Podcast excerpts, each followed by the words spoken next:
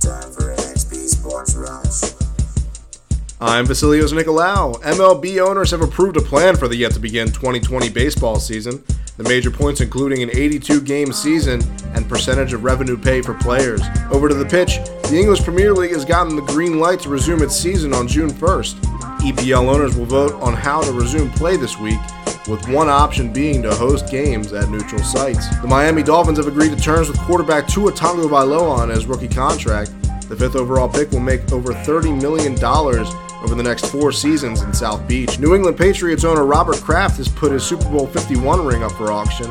The auction is part of the All In Challenge to raise money to feed those in need. The current bid sits at over $300,000 and ends in seven days. New Orleans Pelicans forward Zion Williamson is being sued by Prime Marketing Sports. His former marketing firm served him with a request for admission document, asking the rookie to admit he received benefits to attend Duke. The marketing firm is seeking $100 million in damages from Williamson.